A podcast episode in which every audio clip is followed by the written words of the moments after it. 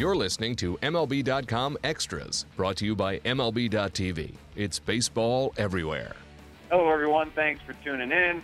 I'm Anthony Castrovince. I am joined this week on our Tribe podcast by Jim Rosenhaus, Tribe broadcaster. And uh, Rosie, uh, haven't caught up with you in a few weeks. Uh, the, the Indians basically did all their uh, heavy lifting for the offseason since we last spoke. So I thought we'd just get your general thoughts on how things have transpired here. Obviously, there was a great deal of discussion going into the winter about whether or not this club would uh, trade any of its young starting pitching for some offensive help. That obviously uh, has not come to pass, at least not to date.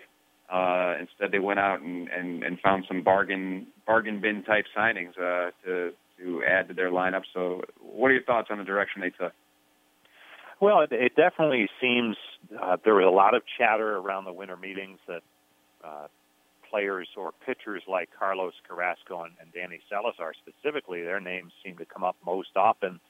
Were garnering the most interest from other teams, but again, it it just sounded like these were calls that the Indians were fielding. They were not actively putting any of their young starting pitchers out there to try and make a deal. But uh, as Chris Antonetti has always said, you, you got to answer the phone and, and at least listen to see what's out there. But it, it just seems like as time has gone by, if there was indeed any thought at any time of, of moving one of the four, that just the, the, the realization of, of how expensive free agent pitching is and how big a commodity the Indians have in young, controllable, real solid starting pitching at, at an affordable price between Chris Antonetti, Mike Chernoff, Terry Francona, they really like it and, and, and they want to hang on to it and then figure out a way to improve other parts of the team without moving one of those pitchers. And, and that certainly appears to be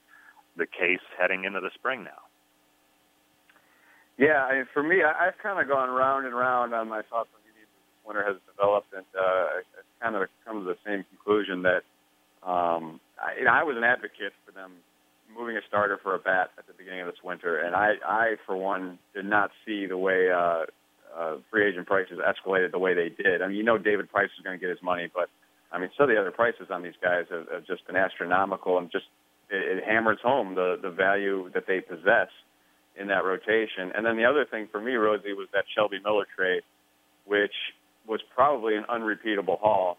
Uh, what the Braves were able to uh, turned Shelby Miller into, and, and it's almost like it made it uh, impossible uh, to make a trade with one of these guys because uh, if that's what Shelby Miller is worth, what is Carlos Carrasco worth, especially under the terms of, of his club-friendly contract? You just it's going to be very hard to find another deal like that, and and the Braves were in a really good position to make that deal because uh, you know a rebuilding club that that could take on a, a prospect in Dansby Swanson. So, long story short, I, I, I get where the Indians are are are coming from with their inaction on that particular front.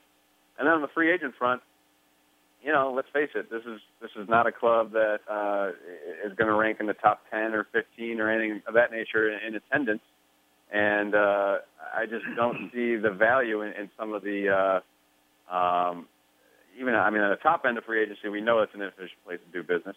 And then even the mid tier, uh, I mean, they kind of went that route with Nick Swisher and Michael Bourn a few years back, and we saw both from a performance standpoint uh, and and and it's not like you know people come clamoring out to the ballpark to see a, a you know a Denard Span, for instance, a guy in the mid tier. So I, I kind of get where they go with these uh, uh, bargain signings with Mike Napoli and Rajai Davis. There's a lot to like about both of those players, and and we saw with the Mets last year. There's something we said for going into the season, what you have, seeing what you have, and and developing as you go, because they do have some nice pieces in their system if they did want to make a an impact acquisition mid-season.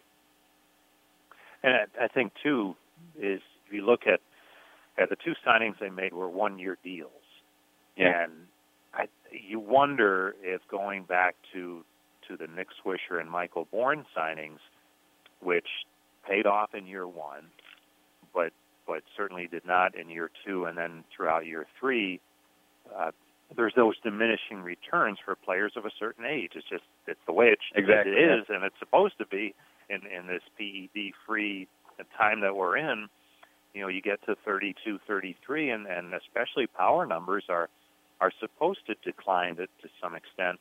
And if you look at, at most of the the free agent deals they're four and five years, and I think it's teams that are willing to to go for the the benefits up front, knowing that that it might not be be something that'll work out so well in the end, but they're not necessarily worried about years three, four, and five of those deals. That's exactly right.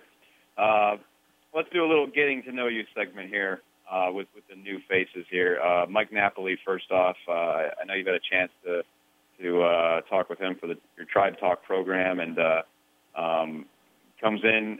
Obviously, they they hope for great things from his bat uh, in the middle of the order, uh, and they also hope for great things with his glove over at first base. But what can you tell us about Nap uh, as a person, as a player, and and uh, and and you know what the Indians are getting in this guy at this stage? Well, the impression I got just in, in talking to him for one of our other shows was, um, you know, he's definitely a player with something to prove, and, and you love to bring in someone like that. Now, uh, is he healthy enough to do that?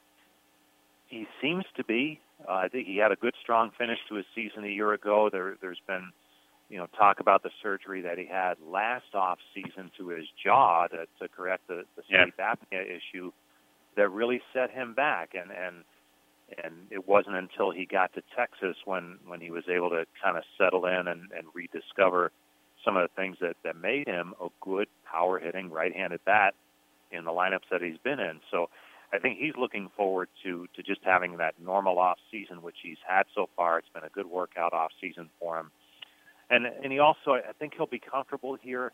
Uh, he got a great recommendation on playing for Terry Francona from his former teammate Dustin Pedroia in Boston. That, that was one of the first people he called when things were developing, and he said, you know, obviously Pedroia and, and Terry Francona are very close, and he, he got a great recommendation. He said, "Hey, you go play there, and you'll be taken care of, you'll be treated well, and, and you'll you'll be put in a position to get the most out of what you have." And and if he's healthy and can play more than 120 games or so, I think the Indians will be happy with what they have.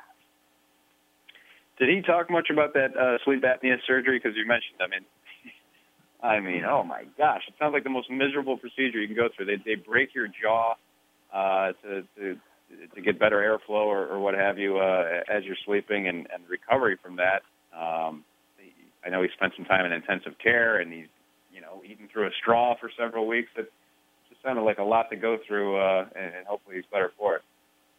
Yeah, specifically, um, not a whole lot about the the specific surgery, but just along the lines of it was not a normal off season. I think any player yeah. will tell you. We've, we've talked about it with Michael Brantley.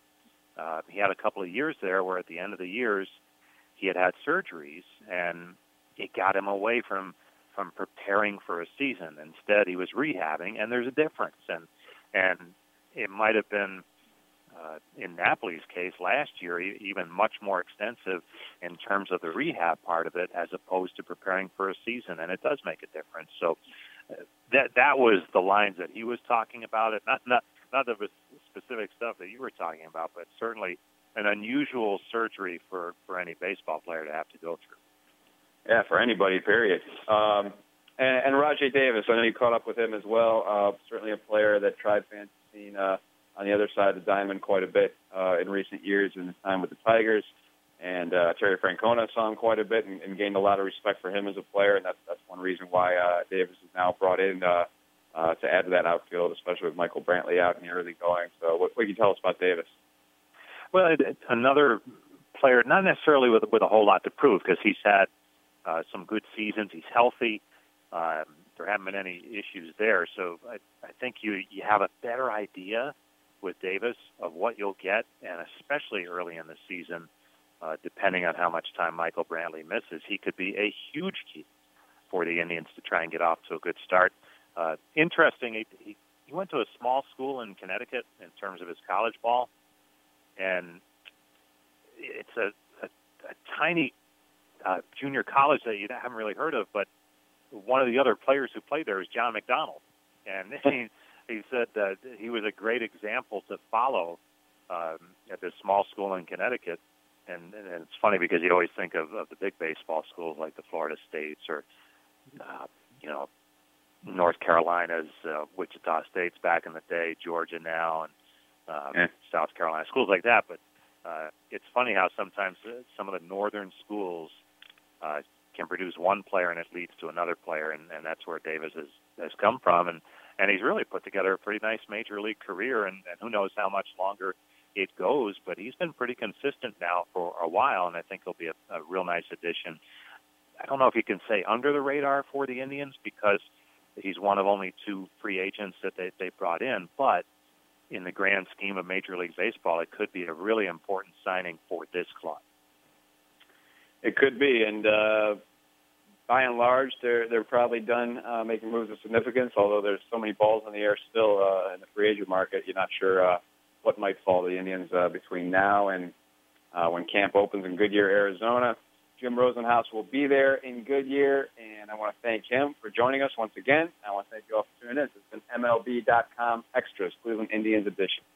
MLB.tv Premium, the number one live streaming sports service, is celebrating 13 years. Watch every out of market regular season game live or on demand in true HD. Real time highlights, live look ins, pitch tracking widget, and more. MLB.tv Premium includes a free At Bat 15 subscription. Watch live baseball on over 400 mobile and connected devices. Watch at home, in the office, or on the go every night on every device. Blackout and other restrictions apply. Visit MLB.tv for details.